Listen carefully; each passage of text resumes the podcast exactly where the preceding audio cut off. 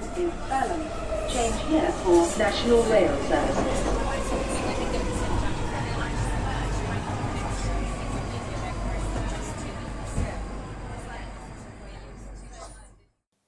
Bine te-am regăsit în stația Londra. Eu sunt Manuel Cheța de la manuelcheța.ro și tu asculti podcastul Un român în Londra.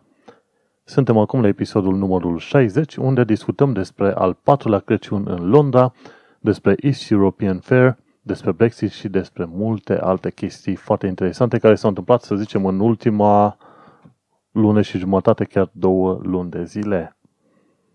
Trebuie să te gândești că undeva după vreo 50 și ceva de episoade de podcast, la un moment dat încep să adopt un, uh, sau o metodă, un discurs ca la radio.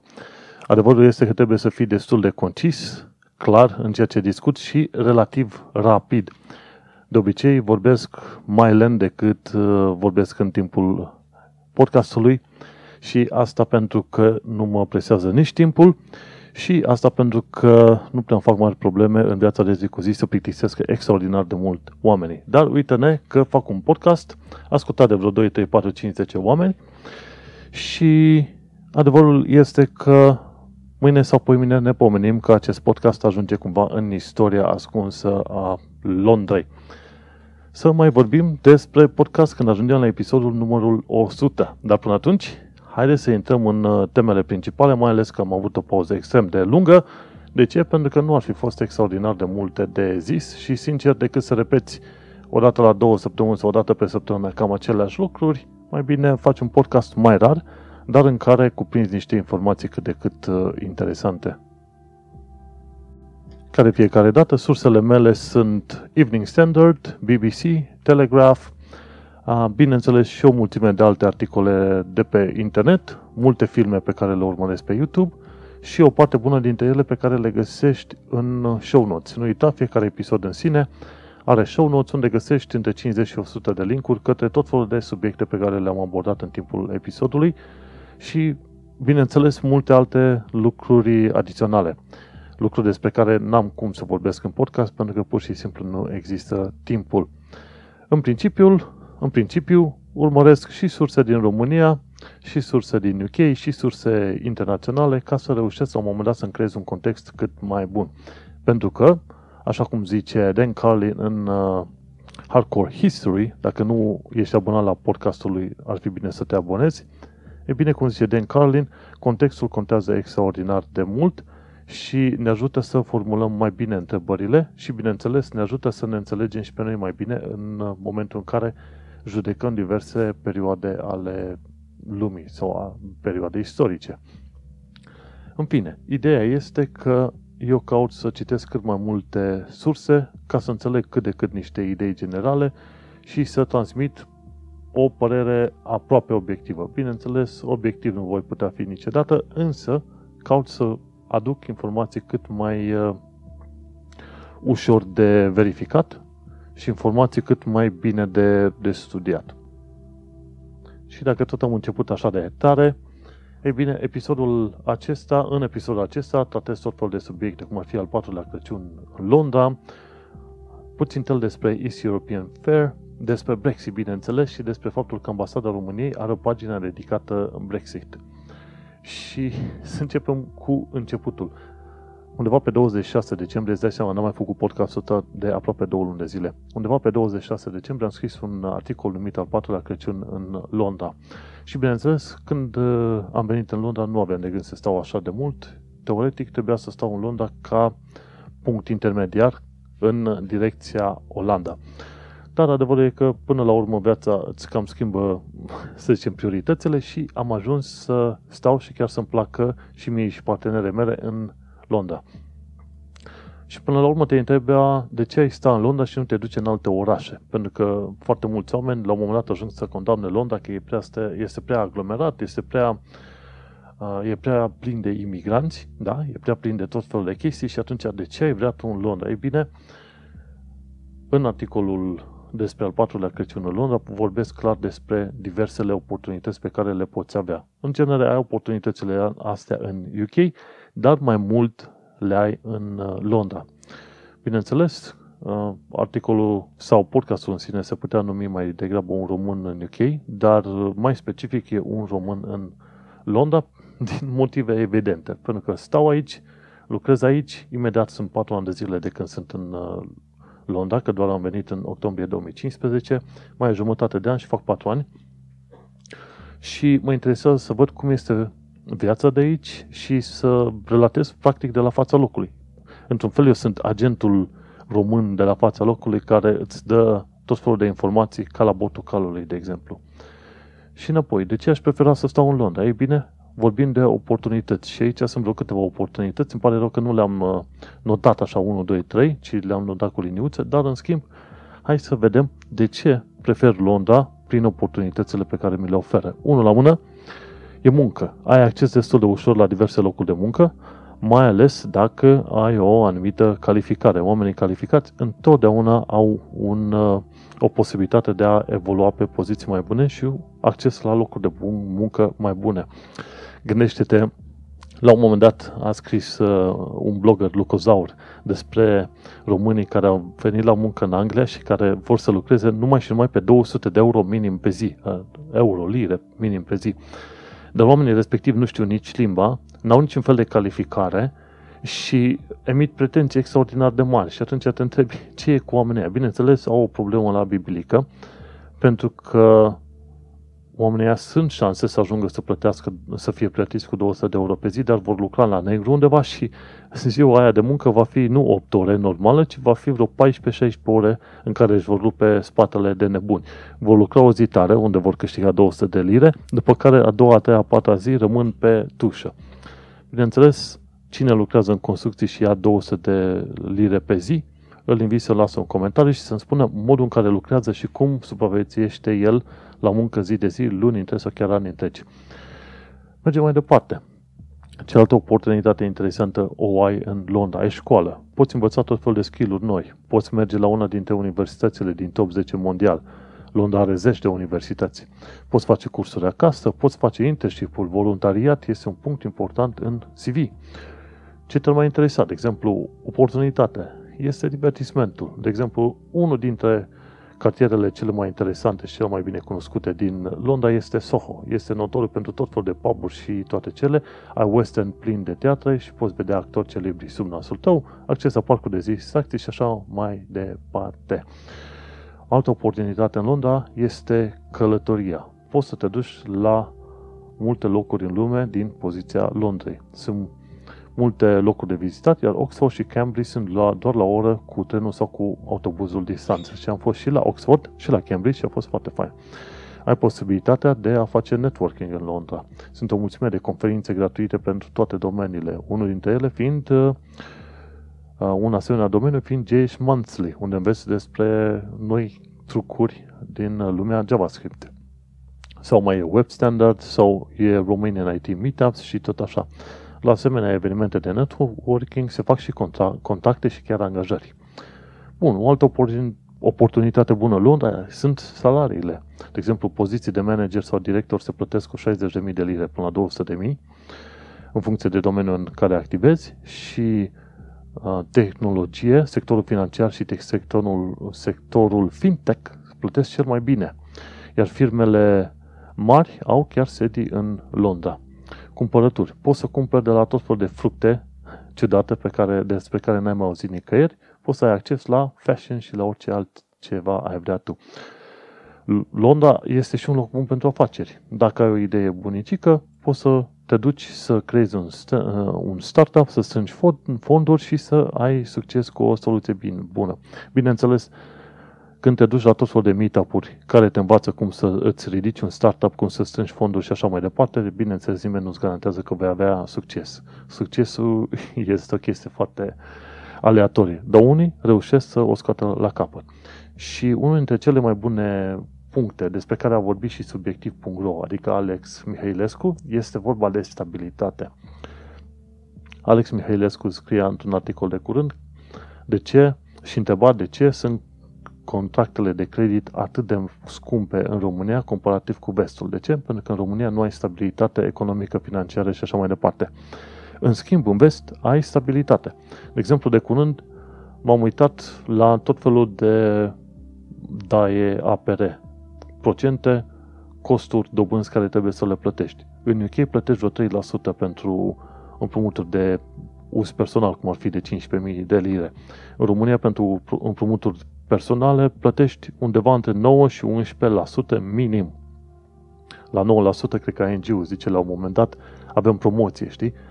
Și gândește-te că poți să urci mult mai mult de 11%, 15-20% și așa mai departe pentru împrumuturi. De ce? Pentru că în România nu ai stabilitate. În UK, cum ai stabilitate, te poți pomeni că pentru împrumuturi dai undeva pe la 3%. Dar nu uita, dai 3% doar în condițiile în care ai un credit scor bun. Și modul în care îți faci un credit scor bun este să ai un card de credit de pe care faci, faci plăți constante lunare. Respectiv îți plătești transportul și mâncarea. Și asta înseamnă câteva sute de lire pe lună. La final de lună pui banii înapoi pe credit card și în stilul ăsta îți crește credit scorul. Nu poți să ai un credit score bun dacă nu ai card de credit. Oricum o dai, oricum o învârți, nu vei avea baftă de un credit score bun dacă nu îți faci un card de credit. Și dacă nu ai un credit score bun, te pomenești că ei zău împrumuturi personale, dar în UK ți le dau și la 15 sau până la 22% daie, pentru că n-ai un credit suficient de bun, credit score. Așadar, dacă te interesează vreodată să faci împrumuturi în UK, nu uita să-ți faci un credit score bunicel, după care să faci împrumutul ăla cu 3%. Vezi, e totul cu punctulețe. Și uite cum am vorbit, oportunitățile din Londra. Ai muncă, ai școală, divertisment, călătorii, networking, salarii, cumpărături, afaceri și stabilitate. Și cred că ideea de stabilitate este cea mai uh, importantă în toate situațiile astea, știi? Bineînțeles, stabilitatea asta este puțin șubletă în momentul de față, pentru că discutăm de Brexit, dar, în principiu, în UK se știe că ai stabilitate. Noi discutăm de inflație care, inflație care nu trece de 2% și când trece la de 2%, deja Uh, se panichează toată lumea. Pe când în România, dacă, chiar dacă ai inflație de 5%, e business as usual, cum să zice, știi? Și să nu uităm că în următorii 2-3 ani de zile, din tot felul de articole ce le-am citit, s-ar putea să ne pască o altă criză, în genul celeia din 2008. Așa că, da, trebuie să avem grijă și să ne organizăm de pe acum, chiar dacă discutăm despre stabilitate. Dar ideea este că dacă știi limba engleză și ai o calificare cât de cât, în Londra ai șanse mai mari de angajare și poți să ai o viață mai, mai normală, ca să zicem așa. În ultimele câteva săptămâni am avut ocazia să dau de tot felul de materiale interesante pe internet, respectiv canalul Andrei Oslobanu, care s-a mutat în UK acum câțiva ani de zile și Acolo ea vorbește despre viața pe care o au ei undeva în afara Londrei, într-un orășel micuț de pe acolo. Nu dă prea multe detalii. Însă este important de ținut minte faptul că odată ce te-ai mutat în UK, nu sunt câinii cu colaci în coada. Asta ce spune fiecare om care a stat mai mult de șase luni de zile, un an de zile, care s-a hotărât la un moment dat să lucreze pe o perioadă mai lungă sau chiar să locuiască în UK. Și un lucru de știut este că nu totul este perfect în UK. Sunt o mulțime de lucruri de rezolvat, însă când tragi linie, în medie, lucrurile sunt mult mai bine organizate în UK decât în România. Motiv pentru care sunt mulți care vin prima oară ca expații în UK, după care la un moment dat ajung să se hotărească să și rămână, momente în care devin imigranți.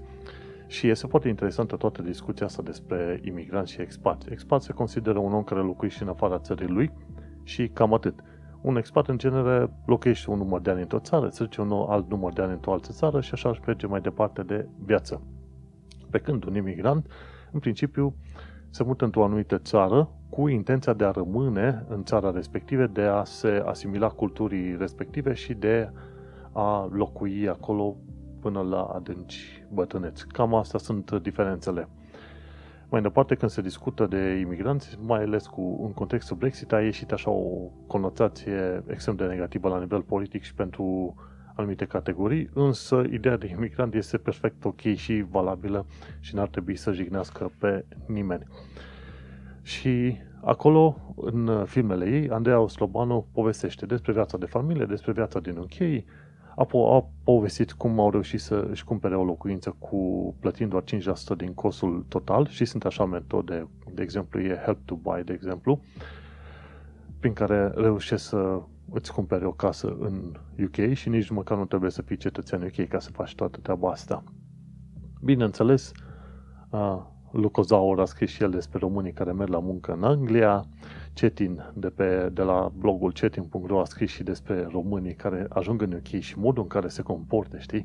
În principiu, concluzia lui, needucat, hoț și de neam prost, ca să citesc, ca să citez.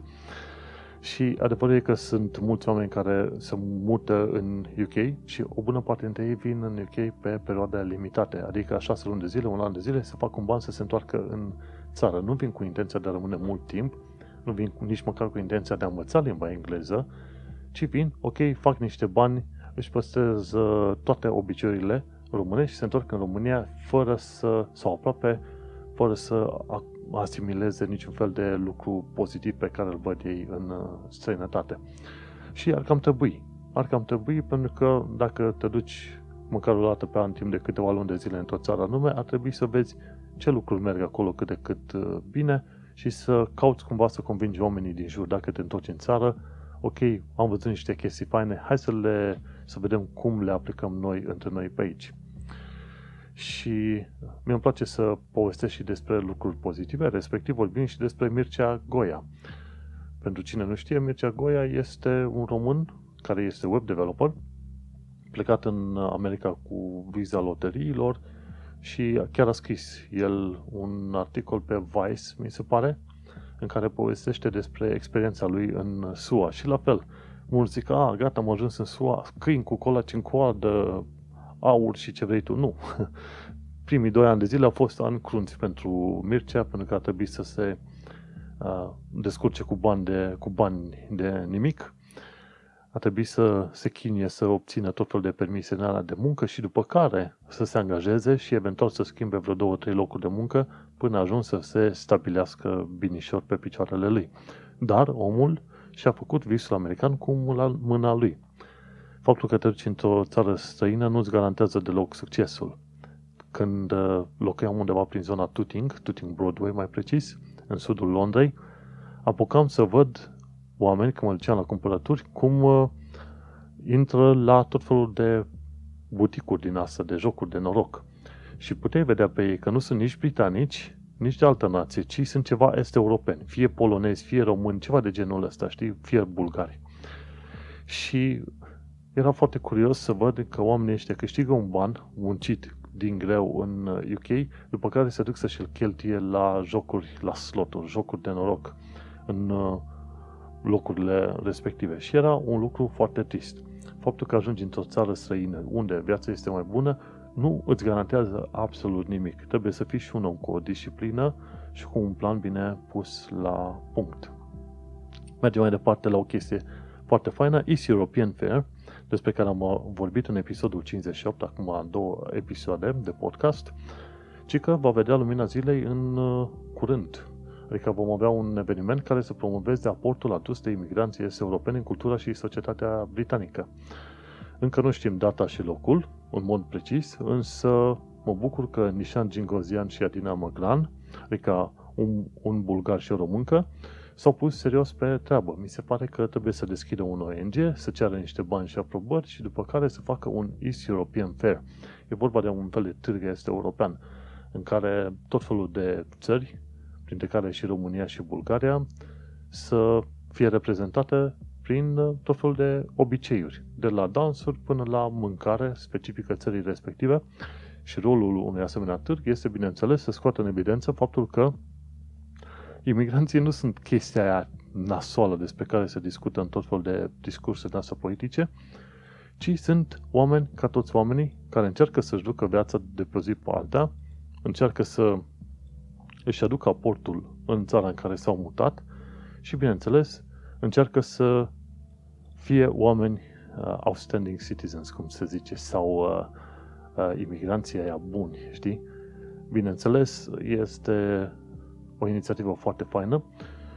Nu știu dacă își va atinge scopul, dar sper că va deschide puțin ochii a, multor oameni și sper că la un moment dat East European Fair devine o chestie stabilă și care să ajute, să zicem, toate comunitățile. Nu, nu discutăm numai de faptul că ai de-a face că ești european, ci toate comunitățile să se strângă la un loc și să zică, băi, tu ești om, eu sunt om atâta timp cât ne respectăm unii pe alții, putem avea o viață frumușită, liniștită în Londra. Să uităm că în Londra mai bine de jumătate din uh, populație pardon, este uh, străină, nu sunt britanici. Și în principiu, până în alta, Londra este și unul dintre cele mai bune locuri în care ai putea face un asemenea târg.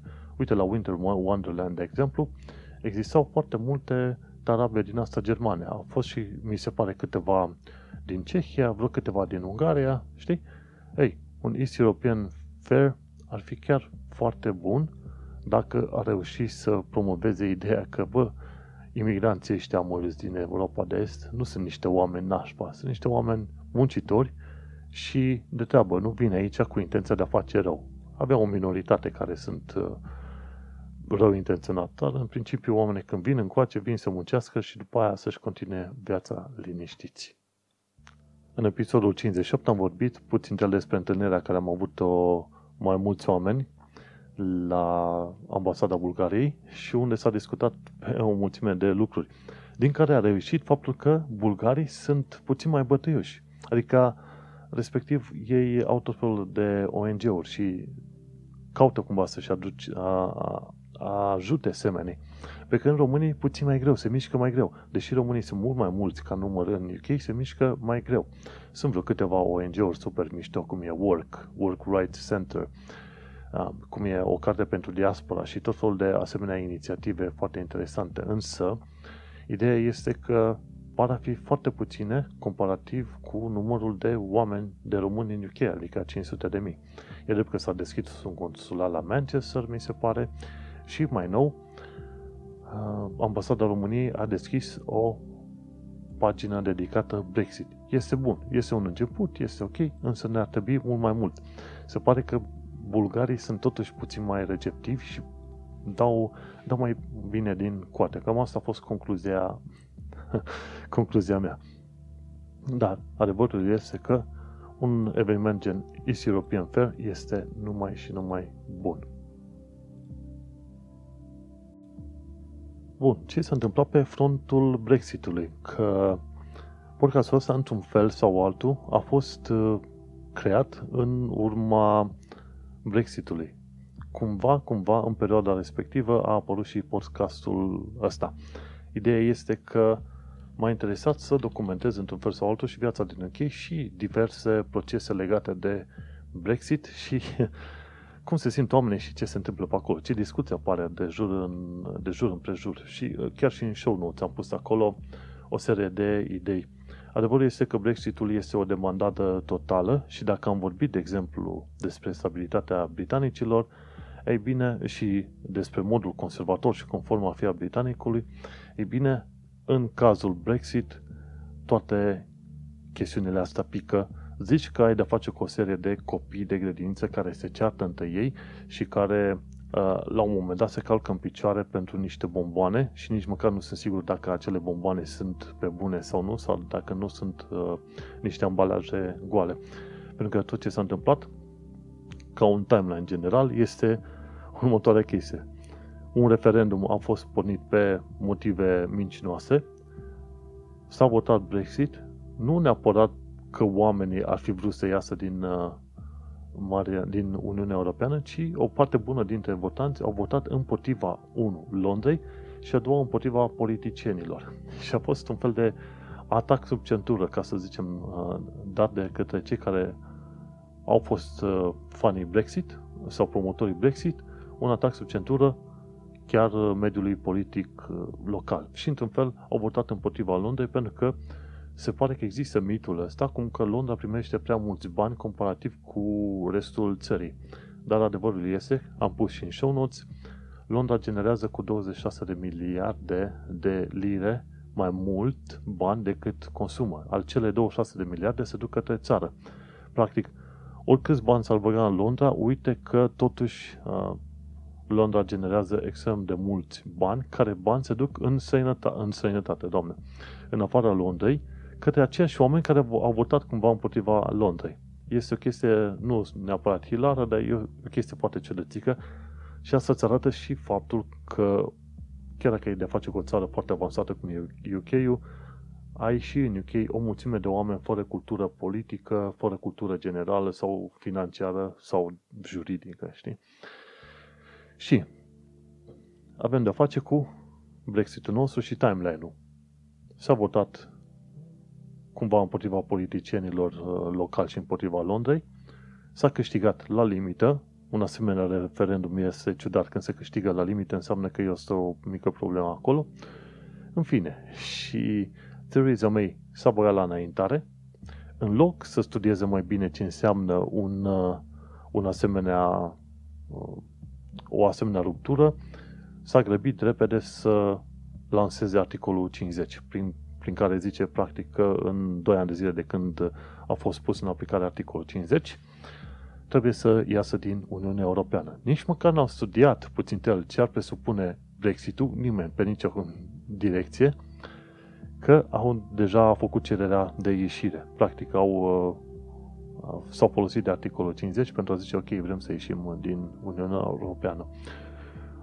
La o distanță de 2 ani de zile de la evenimentul respectiv și la o lună și jumătate de la, până la ieșirea din Uniunea Europeană, UK n-are niciun târg uh, bine stabilit și bine votat de către Parlamentul UK. Theresa May a venit la un moment dat cu o idee de târg, Uniunea Europeană plicase de acord cu o anumită idee, dar Parlamentul Britanic nu vrea așa ceva, pentru că li se pare că nu este suficient de Brexit. Dar adevărul este că ideea de Brexit pe care o promovaseră la un moment dat ăștia de la LIV era în genul ăsta. Vrem toate beneficiile UE, zero obligații. Moment în care nu, nu a funcționat toată treaba asta, pentru că în momentul în care UE-ul permite UK-ului să primească un asemenea târg, atunci se vor ridica celelalte țări și vor zice, ok, vrem și noi același târg. Noi vrem toate beneficiile, dar nici obligații. Și în momentul în care absolut imediat Uniunea Europeană se destramă pentru că nu există niciun principiu care să-l respecte. Ori unul dintre cele patru principii ale funcționării Uniunii Europene este libertatea de mișcare a bunurilor și a persoanelor. Și odată ce UK cere numai libertatea de mișcare a bunurilor, dar nu a persoanelor, intri în tot felul de discuții și poleme și probleme. Și, practic, în momentul de față, singura chestie sigură pentru 29 martie, la un, o lună jumate de, până la termenul respectiv, este că vom avea de-a face cu un no deal Brexit. Uniunea Europeană a spus că nu vrea să voteze un no deal, în UK uh, se vehiculează trei idei, una la mână. Ok, avem de face cu un no deal. 2. Prelungim articolul 50 până la final de an și atunci probabil se renegociază sau alte chestii. Și 3. Se face un nou uh, referendum. Din ce am înțeles eu, un nou referendum nu se va mai face în niciun caz. Deși consider că ar fi, ar fi fost drept să se facă. De ce? Pentru că referendumul inițial a fost constituit perfect pe minciună. Am luat o pauză să-mi revin puțin din uh, discursul meu lung. Respectiv, ar fi fost o idee bună, un nou referendum nu se va face. Așadar, pe tăblie, să zicem, rămân no deal Brexit sau o prelungire a articolului 50. În cazul de no deal Brexit, este important de știut că cei care sunt deja rezidenți în UK, dinainte de 29 martie 2019, vor avea timp până la finalul lui 2020 să aplice la statutul de rezident permanent sau settled status, cum se zice. Și adevărul este că până una alta și în caz de no deal, până 2020 poți să aplici pentru settled status. În caz de deal, dacă se, se, se aprobă până la urmă un târg oarecare, atunci ai timp până la finalul lui 2021. Asta fiind zise, nesiguranța planează în continuare. Sunt zeci de firme care se pregătesc deja să-și mute sediile în Uniunea Europeană și sunt bănci care încep să-și deschide tot felul de sucursale în Irlanda sau în Olanda ca să se asigure de faptul că pot face târguri mai departe și afaceri mai departe în Uniunea Europeană și după ce se iese din Uniune.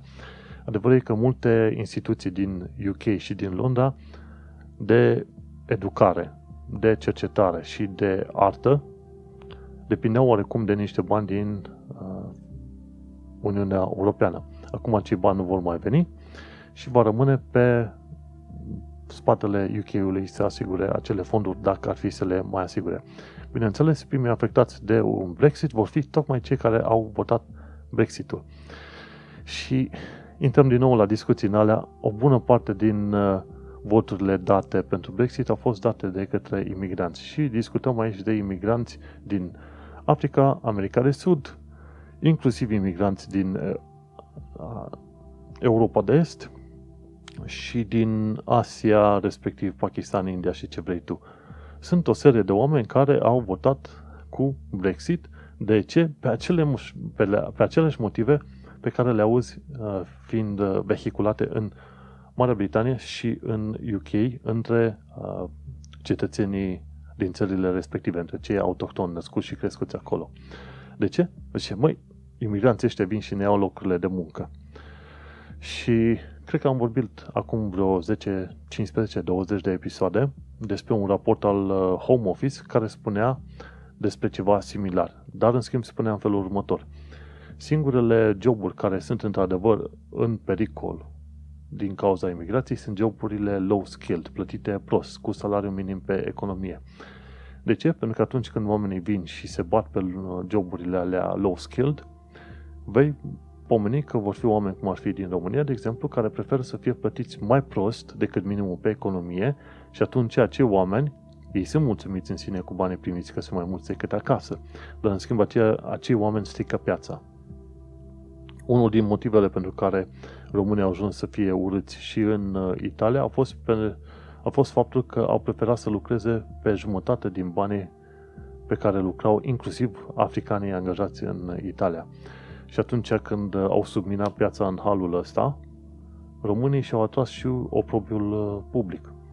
Tocmai de aceea, când în 2015, înainte să plec în, uh, din România, am zis, dacă mă duc într-o țară, mă duc să iau minim banii pe care iau uh, oamenii respectivi pentru meseria respectivă. Și bineînțeles, ăsta este adevărul. Sunt plătit un preț corect, așa cum este plătit oricare om angajat aici pe funcția mea, respectiv programator web sau front-end developer, cum vrei să-i spui.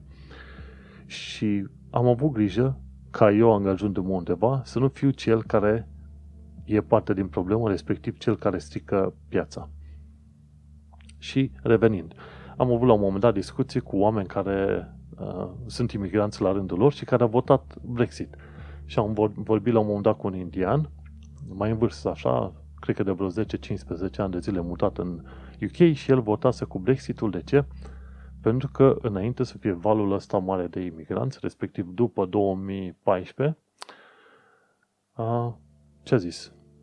Se putea sui în mașină și putea ajunge la strada principală de la strada lui secundară în 20-30 de secunde. Acum, pentru că sunt foarte mulți imigranți, nu poate ajunge la strada principală decât în 20 ceva de minute, pentru că sunt prea multe mașini. Și bineînțeles sunt foarte multe de discutat legate de faptul că românii se mută în sănătate și preiau exact aceleași obiceiuri proaste ca în România și le aplică în sănătate și mai mult sau mai puțin a, exacerbează problemele la nivel local. Și omul nostru votase strict pentru motivul ăsta, pentru că este europenii îi ocupă lui strada și nu reușește să ajungă la strada principală. Mai era un alt tip, este discuțiile astea l-am avut cu colegi la muncă. Tipul ăla altul e nigerian. Are cetățenie și a, venise din Nigeria în UK tot așa, 10-15 ani în urmă, viză de student, a lucrat, s-a angajat, a mers mai departe. Și îl votase cu Brexit. De ce? Pentru că nu-i convenea că ăștia din Europa de Est, respectiv românii, își permit să se angajeze fără să, și să vină în UK fără să trebuiască să plătească o viză. Îi se părea o nedreptate. Zice, băi, la noi ar trebui să primim niște lucruri în plus, pentru că britanicii au venit peste noi, peste Nigeria, ne-au mâncat de resurse, ne-au distrus sistemul, ne-au sclavagit, etc., etc. Bă, noi ne consider, cum, considerăm cumva îndreptățiți să venim în UK ca să primim uh, loc de muncă, cetățenie și așa mai departe, dar cu românii, care este treaba cu ei? Ei de ce ar avea voie să vină? Și am avut o discuție cu omul și am spus, păi, pentru că UK este partea unei uniuni și a semnat niște acorduri. Tocmai de aceea există și libertatea asta de mișcare. Așa cum britanicul are voie să vină în România simplu, tot așa și românul se duce în UK simplu. Se angajează și așa mai departe. Există niște tratate. Și ce da, mă, dar nu este ok ca un român individual să nu trebuiască să plătească 1000-2000 de lire ca să ia viză ca să vină în UK. Lui nu i s-a părut ok și tocmai de aceea a votat Brexit. Și la un moment dat, uh, bineînțeles, discutam și cu un alt coleg de-al meu românesc pe, român pe chestia asta și am zis, băi, ipocrizia este mare, știi? Atâta timp cât uh, fiecare își protejează grupul lui, este bine dacă cineva din grupul lui vine în UK, dar dacă este altcineva, o, nu este foarte fain. Gândește-te că sunt inclusiv români care au votat Brexit, care au pașaport britanic și au votat Brexit. De ce? Pentru că probabil ei se simt puțin mai special decât uh, gloata asta de români proști, hoți, mincinoși și de neam prost. Ceea ce e adevărat. E o gloată foarte mare. Însă, părerea mea este că odată ce eu am primit uh, privilegiul și oportunitatea de a merge în UK cu ușile deschise, pentru că este adevărul, consider că oricare alt român să aibă aceeași ocazie și să îi se permită să demonstreze că poate să fie un om muncitor și de neam mai bun decât era acasă, știi? Și atunci să se trieze în timp, știi? Tocmai de aceea toți imigranții care au votat cu Brexit-ul, mi se pare, mi se pare că e, au de face, avem de-a face acolo cu ipocrizie extraordinar de mare. Știi? Și când, le, când ei numi ipocriți, s-ar uita urât la tine, ei, ei jigni, știi? Numai însă te uiți, dacă stai să te gândești bine, o bună parte dintre cei care au participat la mutarea balanței către Brexit au fost chiar imigranții, știi? și toată chestia asta e mai mult sau mai puțin comică, dar toată chestia asta mi-aduce aminte de modul în care au început atacurile astea antisemite împotriva lui George Soros. Nu este un om spun nici ăla, a făcut niște manevre financiare în urmă cu 10-15 ani, nu știu cum, prin care a reușit să câștige un miliard de dolari prin tot felul de manipulări de bursă. A făcut o chestie șmecherească și destul de urâtă, știi? Nimeni nu laudă pe chestia asta. Important e că după aia a făcut o serie de fundații care să susțină uh, libertatea de exprimare, democrație, etc., etc., știi? Și în aceeași temă cu imigranți care sunt împotriva imigranților, veninul mare pe care îl primește George Soros acum și antisemitismul are la bază o parte, uh, vreo doi, alți doi evrei care l-au transformat în țintă ușoară pentru uh, alegerile din Ungaria. Orban a fost sfătuit de doi evrei că trebuie să creeze un dușman extern Ungariei pentru a reuși să își mențină poziția de lider în politica internă. Și uite cum doi evrei au creat o narațiune, cum că George Soros este un neam foarte nașpa, cam mai apoi același evreu să primească șuturi în toată Europa și inclusiv de la Donald Trump într-un fel sau în altul prin faptul că Donald Trump susține tot felul de teorii ale conspirațiilor de doi bani și te uiți la, ciudat, la modul ciudat în care se întâmplă toate fenomenele astea și revii la ideea imigranți contra imigranți și probabil este greu să înțelegi și mie mi se pare într-un fel greu să înțeleg cum poți să te uiți la un om care e chiar ca tine și închizi uh, ușa în uh, nas. Nu știu dacă îți permiți la un moment dat să te poți numi un om superior ăluilalt doar pentru că ce?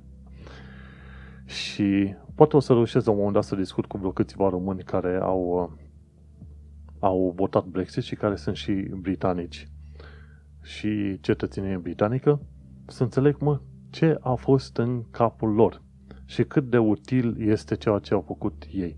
Pentru că în momentul de față, Brexitul ăsta e ca în oricare alt război, o chestie din care toată lumea pierde. Nu câștigă nimeni. Și UK-ul, chiar dacă ăștia de la Evening Standard a făcut la un moment dat un articol în care zice, ok, Brexitul deocamdată noi îl considerăm a fi un dezastru cu ghilmelele de rigoare, mult mai mic decât orice altceva ce au pățit ei.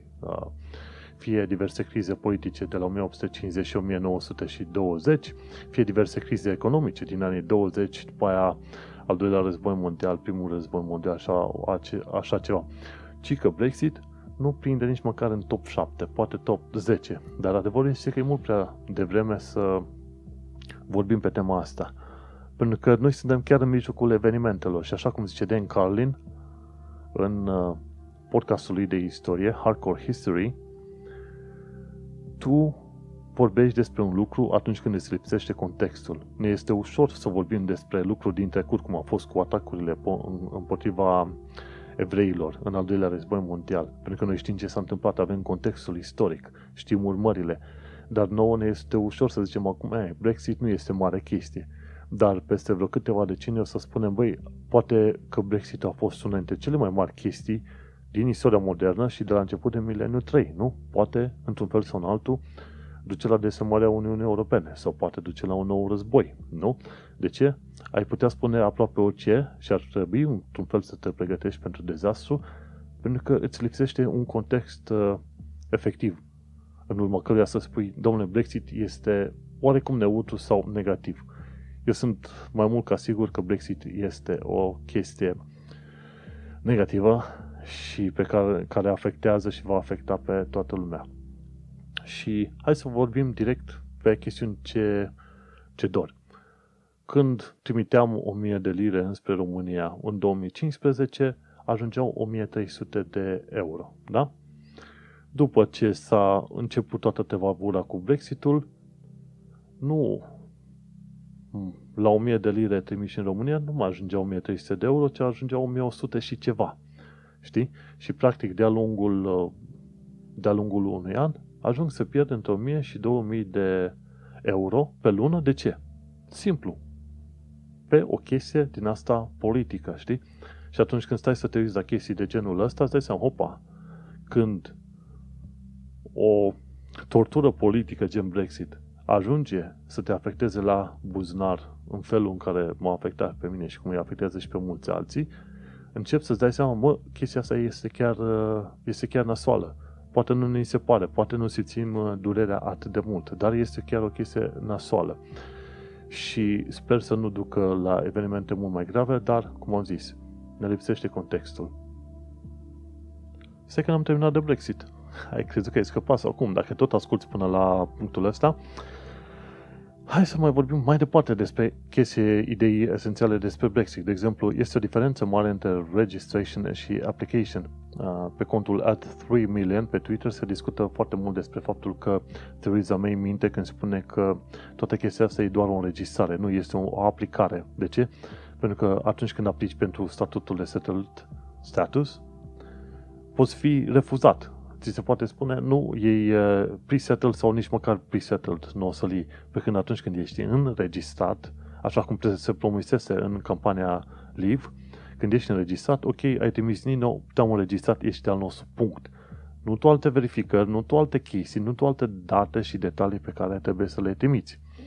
Să nu uităm că Theresa May a mințit și minte în multe puncte de vedere. Știi, Brexitul care îl oferă ea nu este este, uh, tehnic vorbind, un semi-Brexit. Uh, nu ai niciun fel de siguranță și este o tevabură incredibilă. Și este un proces de aplicare la status, nu este un proces de înregistrare. În campania Leave se spunea în mod automat rezidenții care până la data de vor primi automat dreptul, de, vor primi automat uh, statutul de settled. Ca mai apoi să-și dea seama, băi, de fapt, settled status nu-ți oferă toate drepturile ca înainte, respectiv nu o să poți vota în alegerile locale, una la mână, sau să fii votat în alegerile locale.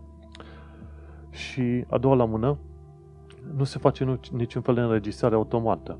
Tot ce ar fi trebuit să facă guvernul UK să, să zică, ok, luăm ninourile de la ăștia care sunt din străinătate, care nu sunt britanici, bun, ăstora le adăugăm, le atașăm statusul, setul status, game over, punct. Fără și tu ar fi trebuit să primești un plic acasă în care ți se spune, ok, avem, te-am înregistrat deja, că tu ai plătit deja taxe, ești înregistrat, ai setul status, stai o viață bună în continuare, punct. Dar, în schimb, este un dezastru total, pentru că s-a creat procesul de aplicare și procesul de aplicare poți să-l faci pe web, prin aplicație sau prin uh, uh, scrisori normale, prin poștă. Problema în toată chestia asta, aplicația funcționează numai pe Android și numai pe Android 6, de exemplu. Cel puțin Android 6. Dacă ai telefon Android mai vechi, e game over. Nu poți să folosești aplicația. Și la fel, uh, problema este că atunci când vrei să aplici, sunt favorizați oamenii care lucrează full-time. Dacă lucra full-time câțiva ani de zile la o anumită firmă, sunt șanse mari să primești pre-settle sau settle status aproape instant.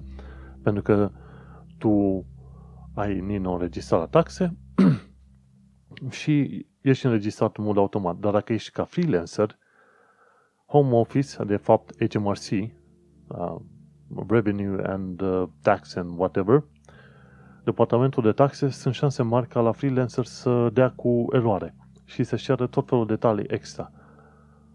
Sau ce te faci dacă ai fost, uh, ești persoană căsătorită cu cineva care locuiește aici? Ce se întâmplă dacă ai avut un concediu prelungit? Ce se întâmplă dacă ai stat un an de zile în afara țării? Sau alte chestii de genul ăsta, știi?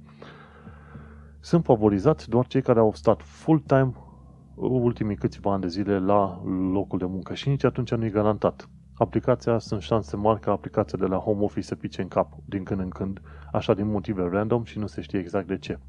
Deocamdată, implementarea tehnică este buggy și nu, nu prea te ajută. Mergem mai departe. Theresa May a scos taxa pentru aplicarea setul status. Inițial se cereau niște bani, acum nu se mai cer bani. Între timp se fac pregătiri de no deal Brexit și Uh, un lucru important de știut este că ambasada României a făcut o pagină dedicată în Brexit și poți ajunge la ea duc- ducându-te la londra.mae.ro slash node slash 2171 Londra Maero Node 2171 și acolo o să vezi tot felul de chestii și informații legate de aplicarea pentru setul status, inclusiv faptul că, în caz de no deal, vom putea folosi aplicația pentru setul status până la finele lui 2020. Și mi-a plăcut legat de Brexit un alt articol interesant, a, scris de Cristian Felea la Contributors, ci că Brexitul s-a transformat în, în brexitoză purulentă, practic, într-o boală din aia urâtă. Și adevărul este Într-adevăr, Brexitul este o afacere foarte urâtă și total nebritanică, din păcate. Vom trăi și vom vedea ce se va mai întâmpla în continuare, însă hai să mă opresc acum cu Brexitul. După ce am făcut puțină lecție de istorie în materie de Brexit, haideți să discutăm puțin tel și despre știrile de zi cu zi. Și am vreo câteva articole aici, acum nu știu dacă o să le citesc pe toate, însă, așa cum am pus și în show notes, Stan și Oli, sau Stan și Bran, uh, a fost în cinema din uh, data de 11 ianuarie 2019. Abia aștept ca filmul să apară pe Amazon Video, probabil în vară sau înspre toamnă, că de obicei cam câteva luni de zile între perioada de cinema și perioada în care un film apare pe Amazon Video și după aia să îl văd. Am citit la un moment dat niște caracterizări ale filmului și niște detalii, filmul în sine nu este o comedie, ci este mai mult o dramă a lui Stan și Bran, Stan și Oli, cu ceva elemente de comedie. Sunt curios să văd cum o vor scoate la capăt. Important este că Stan într-adevăr este slab și seamănă foarte mult cu originalul Stan și Oli este într-adevăr îngrăsut și seamănă cu originalul Bran. Și sunt curios să văd ce să iasă. Chiar am pus în uh, show notes o poză făcută la metro în care vezi un poster foarte mare cu Stan și Oli. Abia aștept să văd filmul pe Amazon Video. Lucruri interesante de, despre care mai vreau să vorbesc este, uite, Adidas XTFL. Un lucru foarte interesant este că de curând Adidas a avut o, campanie, să zicem așa, de promovare a noilor Adidas și pe Adidas și respectiv erau branduri de tot felul de linii de metrou. O anumită pereche avea Jubilee Line, o altă pereche avea Northern Line, o altă pereche avea, nu știu, mi se pare District Line sau ceva de genul ăsta, știi, cu culorile lor. Deci îți puteai lua o perioadă de la Adidas, Adidas cu tot felul de logo-uri de la stațiile, nu de la stații, ci de la liniile de metro londoneze. Foarte interesant. Și uite o chestie care m-a bucurat extraordinar de mult legată de agenții de imobiliare. Agenția SDVHQ Ltd a primit 167.000 de lire amendă pentru uh, frauda, scamatoria de tip bait and switch. Și bait and switch, adică prinde momeala și schimbă, se petrece în felul următor.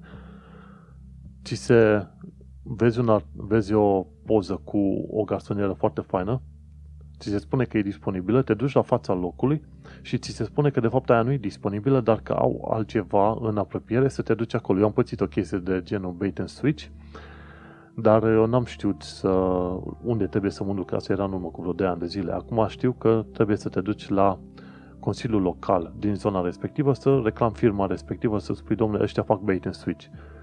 Văd o, o locație și mi se spune că de fapt este dată și mă invită la altă locație. Ceea ce este foarte nașpa. Și au primit 167.000 de lire amendă. Perfect, perfect. Și mai o altă firmă care a făcut chestii nasoale, se numește firma de imobiliare Crestons. Au furat 100.000 de lire din banii de chirie oamenilor. Deci când auzi de SDVHQ și HQ și Crestons, să te ferești pentru că ăștia sunt oameni de mizerie. La final de an 2018 s-a făcut un fel de tabel și Tower Hamlets, districtul în care stau eu, ci că este cel mai cuminte district. N-au fost, uh, n-au fost morți în tot anul, morți în mod intenționat, ca să zic așa, pentru că în celelalte cartiere, în celelalte districte, au fost foarte mulți oameni omorâți prin înjunghiere, tot felul de chestii astea. Guess what? La nici două, trei săptămâni de când a fost uh, chestia asta, tabelul ăsta cu cel mai cuminte district din uh, Marea Britanie, din Marea Britanie, din Londra, au fost câteva decese chiar în primele două, trei săptămâni ale anului, știi, și te uiți, wow, ce s-a întâmplat? Vreo două accidente și vreo două omorări. Și nu mai e deloc simpatic acum să știi că la Hamlet s-au întâmplat niște chestii în alea. În principiu, în genere, Tower Hamlets este mult mai cu minte și mai liniștit decât uh, multe alte districte. În special, zona Isle of Dogs, unde stau eu, este o zonă rezidențială, puțin cam scumpă, dar mai cu minte decât multe alte zone. Guess what? 760 de zboruri anulate și 100.000 de clienți afectați din cauza dronelor ce zburau peste pistele de la aeroportul Gatwick. Cred că vreo câteva zile aeroportul Gatwick a fost blocat și nu au putut uh, zbura avioanele. Ideea este că la finalul toate șaradei astea, întregii șarade, poliția a spus că nu este tocmai sigură că s-au văzut într-adevăr drone deasupra pistelor de la Gatwick. să stai seama, deci, ideea e că în articolele respective de la BBC Evening, Telegraph, ce vrei tu, care vorbeau despre sutele de mii de clienți afectați și sutele de zboruri care nu mai au avut loc, nu s-a povestit nicăieri cine și cum și-a dat seama că alea ar fi drone care ar fi zburat pe deasupra pistelor de decolare ale aeroportului. Nimeni n-a spus chestia asta. O informație care a lipsit. Cine a văzut și unde și cum a văzut? Nu se știe nimica. și atunci m-a făcut să râd puțin toată chestia asta când polițiștii au raportat faptul că nu e sigur că au fost într-adevăr drone pe zona, de, zona respectivă. Hm? Păcat. Păcat.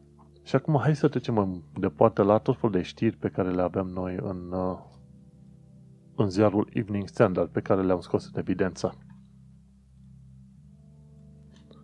Gândește-te că discutăm de știri despre care n-am vorbit din jurul lui 15 decembrie, ceva de genul ăsta, deci avem ianuarie, jumătate din decembrie, a, și să ne uităm la mulți ani 2019. Și o parte bună din uh, februarie, cam prima săptămână. Când registrarea asta o facem pe 7 februarie 2019, la ora 8 seara. Bun, pe 17 decembrie ce am aflat? Că o descoperire legată de anticorpi ar putea ajuta în uh, lupta împotriva cancerului la sân. Și cei de la King's College London au reușit să creeze o terapie care targetează anumiți anticorpi care, să reușesc, care reușesc să lupte mai bine împotriva cancerului la sân. Și adevărul e că chestia asta se numește, mi, mi se pare în principiu, imunoterapie. Și atunci imunoterapia asta, noua metodă cu anticorpii ăștia, a zis că se folosesc de sistemul imunitar al omului ca să targeteze exact celulele cancerigene. Cei de la ONG-ul Breast Cancer Now au spus că există un tip de cancer, triple negative breast cancer, un cancer de sân triplu negativ, nu știu exact ce înseamnă aia, care se pare că poate fi tratat cu noua, noua metodă inventată de către cei de la King's College London. Și cică 7500 de femei din UK sunt diagnosticate anual cu cancer de sân. Și treaba este că terapii, imunoterapiile au evoluat în așa mod încât pot targeta foarte bine și cancerul la sân. Mergem mai departe. În data de 18 decembrie am aflat că cei care investesc în criptomonezi ajung să, au ajuns să piardă 500 de miliarde de dolari într-un an de zile. Uai, 397 de miliarde de lire. De ce? Pentru că oamenii care au cumpărat Bitcoin și tot felul de alte chestii, uh, monezi noastre digitale, au ajuns să meargă din pierdere în pierdere. Adevărul e că am și la muncă câțiva colegi, au o aplicație eToro, prin care au investit în criptomonezi și au mers din pierdere în pierdere în pierdere. Sute de lire au ajuns să pierdă oamenii respectiv. Uh, mergem mai departe. În data de 19 decembrie am aflat că unitățile antitero din UK primesc, au primit în ultimul an de zile 1300 de alerte legate de material extremist transmis în online. Și o, o parte bună din materiale extremiste, ce înseamnă invitație de participare la acte teroriste, promovare de acte teroriste și afilieri la tot felul de organizații în asta teroriste. Și mi se pare că au reușit de curând să aresteze pe un individ numit Mohamed Kamal Hussein, de 28 de ani, care avea vize de Bangladesh, dar care trebuia să fie plecat de mult timp. Și a fost uh, închis pentru șapte ani de zile în februarie anul trecut pentru că promovase tot felul de materiale teroriste. Trebuie să ai grijă când observi tot felul de chestii în asta, mai degrabă să le uh, raportezi, dar în niciun caz să nu să nu le dai share, să nu le promovezi nici măcar în glumă, pentru că te-ai putea trezi la un moment dat să fii arestat și chiar băgat la închisoare pe motive noastre legate de terorism. În data de 20 decembrie am aflat că sunt în ultimul an de zile, a, ba nu, pe, pe ultimii 5 ani de zile sunt 650 de oameni ai străzii au murit pe străzile din Londra. 650 de oameni ai străzii.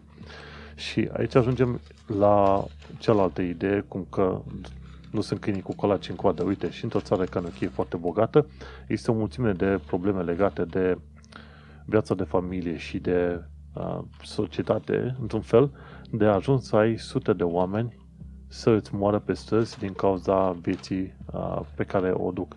Respectiv, foarte mulți oameni fug de acasă, în mare parte tineri, adolescenți, fug de acasă din cauza condițiilor nașpa în care trăiesc. Și ajung să, ajung să locuiască pe stradă, să se dogheze, petrec așa 10-15 ani pe stradă și la un moment dat mor, știi?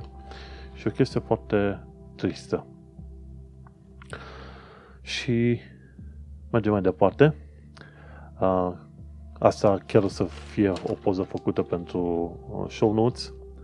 Tot pe 20 decembrie ne este desenat o, un aeroport fictiv în care ai tot felul de avioane care sunt blocate de către o dronă numită Brexit. Și unul dintre avioane Policing Change, altul NSA's Plan, Social Care, Tax Reform, School Improvement. Toate chestiile astea ci că au fost blocate de către uh, drona numită Brexit. Și pe bună dreptate. Adevărul e că în loc să se ocupe de ceea ce trebuie în mod efectiv pentru rezolvarea multor probleme din UK, au folosit Brexitul și prin proxy sau prin terți imigranții ca fiind țapi și spășitori pentru o mulțime de probleme locale. Hopa, ce înseamnă să stai în Londra? Uite că dacă îl uh, placi pe Seinfeld, poți să-l vezi live în 2019. Respectiv, pe 12 și 13 iulie, poți să-l vezi la Eventim Apollo pe Seinfeld. Dacă ți este simpatic omul, cine știe. Vom trăi și om vedea. Bun, mergem mai departe. Uh, am început să mă uit la Doctor Who și Luther. Luther are deja sezonul 5. Dacă îți plătești TV license-ul în UK, poți să îți faci un cont pe iPlayer de la BBC și poți să vezi Doctor Who, cel mai nou sezon, cred că e 11, 17, nu știu cât este, este cu Doctor Who, este femeia acum. Și după aia poți să te uiți la Luther, sezonul 5, detectivul Luther, cu Idris Elba, e super tare. Și când termin de urmărit diverse seriale, seriale pe care le-am la Netflix, de urmărit, prin care Big Bang Theory și altele, trec pe BBC să văd Luther și Doctor Who. Sunt mare fan ăstor două seriale, așa că este absolut obligatoriu să le prind. Mergem mai departe. Pe 3 ianuarie 2019, miercuri, am aflat ce? Uh, ci că acțiunile britanice au, uh, au cam căzut și iese un indice numit FITSE 100, ci că a căzut cu 1,6%. Și ceea ce spune că deși creșterea în UK este la 1,5%, situațiile încă sunt, uh, deci economia UK va crește cu 1,5% anul ăsta, dar uh, încă există riscurile, riscuri majore din cauza Brexitului. Și ci că anul trecut a fost cel mai rău an pentru acțiuni, pentru shares în uh, toată lumea. Și ci că în 2019 va fi la fel de prost. Și mai ales din cauza Brexitului, uh, inclusiv moneda britanică a pierdut cât 10% din valoare odată cu votarea Brexitului, acum 2 ani de zile, nu? Știm treaba asta. Ok, pe 8 ianuarie ce am aflat?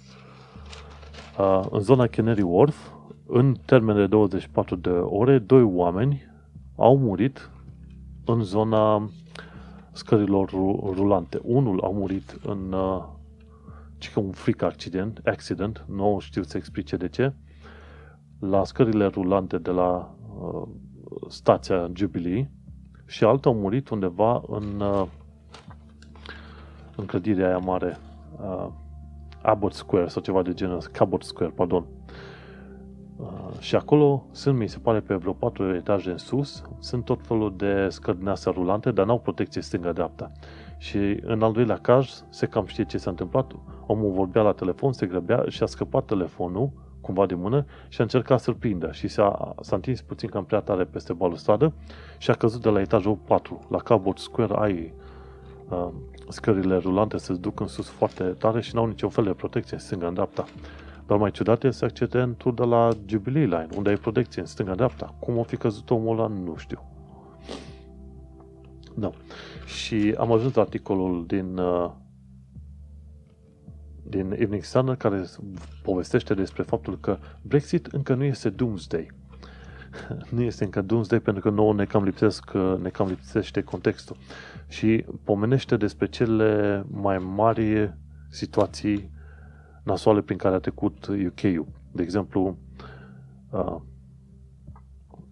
de fapt, Doomsday în plan internațional, uite ce zice. Hiperinflația germană, 1922 Marea Depresie, 28. Eisenhower, recesia Eisenhower, în 58. Criza petrolului, 73. Uh, sub, susținerea primită de UK de la IMF, 76. După aia a fost Black Monday, 87, uh, Financial Crisis, 2008, știi? Știi că Brexit este sau nu este în lista asta? Eu cred că Brexit o să treacă Financial Crisis pentru UK cu mult, cu mult. Dar vom trăi și vom vedea. Hai că mai avem câteva știri foarte interesante. Este drept că nu că am aruncat foarte multe la gunoi, pentru că altfel aș mai fi stat probabil încă o oră de acum încolo și într-un fel consider că nu are rost. O altă știre, ce am aflat-o pe 17 ianuarie 2019, este faptul că 750.000 de oameni sau 750.000 este numărul cu care ne confruntăm în momentul de față. Respectiv, Uniunea Europeană a trimis mai puțin vizitatori în UK din cauza Brexitului. Așa spune articolul. Adică, 750 de mii de oameni ar fi putut vizita UK-ul dacă n-ar fi fost Brexitul în momentul de față. Practic, au, UK-ul a pierdut o tonă de oameni cu ocazia asta. Ci că se spune în articol, în titlu cu ghirmele, ci că boicot. Mă îndoiesc că este un boicot, în schimb, oamenii când au văzut probabil ideea asta cu Brexitul și mai ales cu faptul că imigrații se considerați uh, țapii spășitori în toată afacerea asta, ce or fi zis oamenii? Hai să nu ne facem anul ăsta vacanța în UK, ci să ne ducem foarte bine în alte țări care teoretic par a fi mai primitoare în momentul de față. Mergem mai departe. Pe 23 ianuarie 2019 am aflat că pacienții cu tumori de pe creier primesc imunoterapie în baza uh, contractului de sănătate publică NHS. Și din ce am aflat eu, în mod normal, dacă trebuia să te tratezi pentru tumor pe creier, trebuia să plătești, nu știu, un tratament de vreo 4-5 pastile, fiecare pastilă, fiecare, nu pastilă, fiecare doză ar fi costat 25.000 de dolari. Și că asta se întâmplă la imunoterapie, ți se recoltează niște celule albe.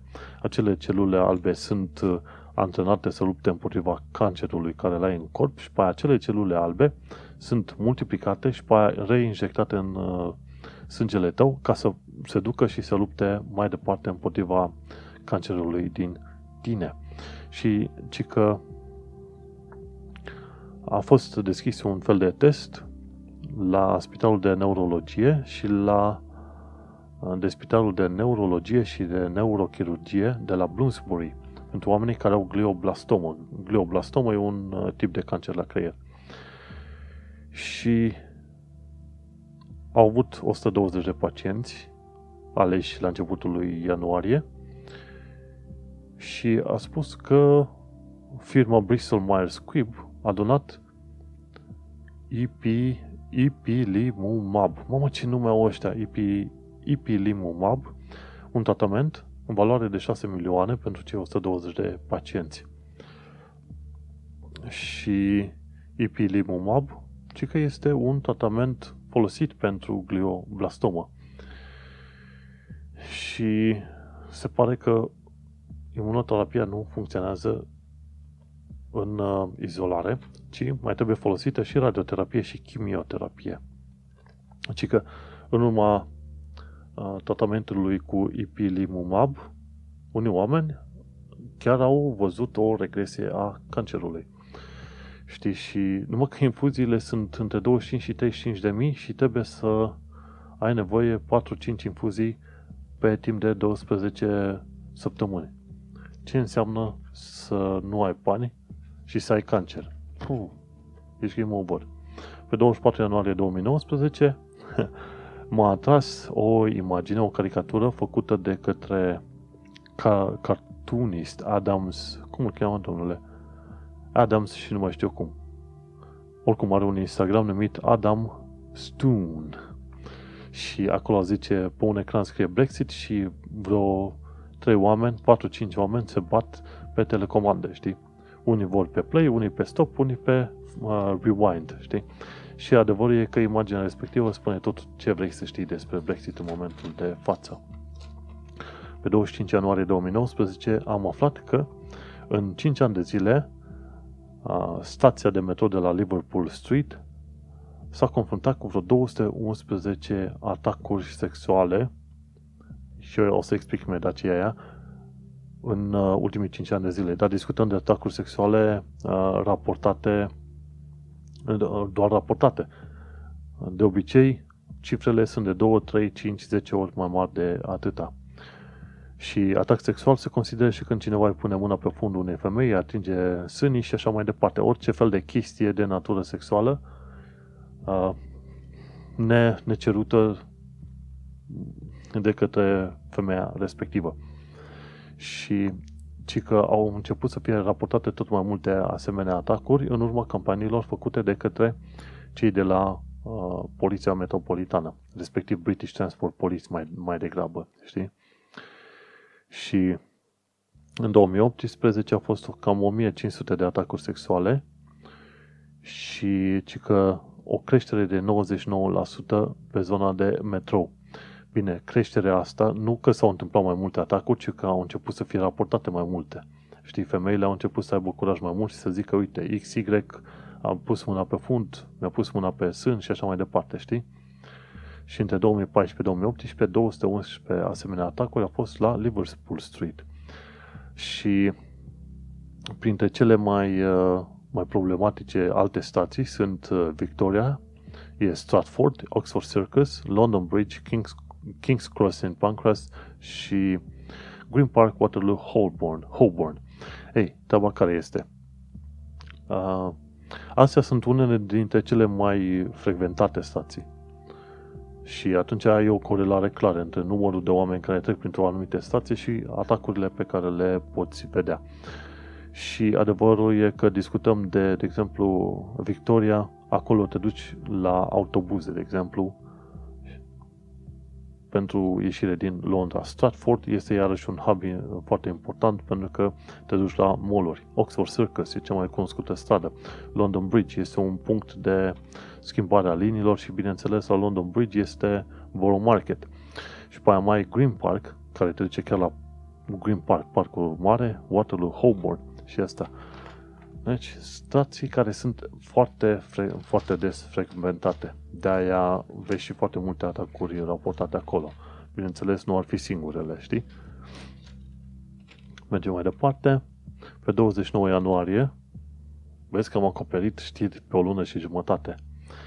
Ci că am aflat că 4 din 5 uh, gășini astea de cartier implicate în uh, tot felul de infracționalitate noastră violentă se ocupă de trafic de droguri. Practic, 70, 80 spre 90% din tot felul de chestii astea de violență, de la bătăi până la junghieri, împușcări și alte chestii, au loc pe uh, treabă pe fondul traficului de droguri în uh, Londra. N-am știut treaba asta că m-am mutat în coace, știi? Dar că 82 la 100 dintre gășile de cartier se ocupă de traficul de droguri. Și că sunt peste 2000 de linii din asta de uh, județene, practic oameni care uh, duc droguri din Londra către periferii, sunt 2000 asemenea linii, știi? Și ci că în ultimele 4 săptămâni au fost arestați 600 de oameni implicați în tot felul de chestii din asta, știi? Și polițiștii arestează tot mai mulți drug dealer și alte chestii din astea. Numai că adevărul este că trebuie să se rezolve problema și de partea cealaltă, ci că sunt middle classes alea care cer uh, și cumpără drogurile de la oameni. Deci nu știu ce se întâmplă cu cei care uh, consumă drogurile. Sunt prinși, nu sunt prinși, nu avem uh, informație din asta, știi?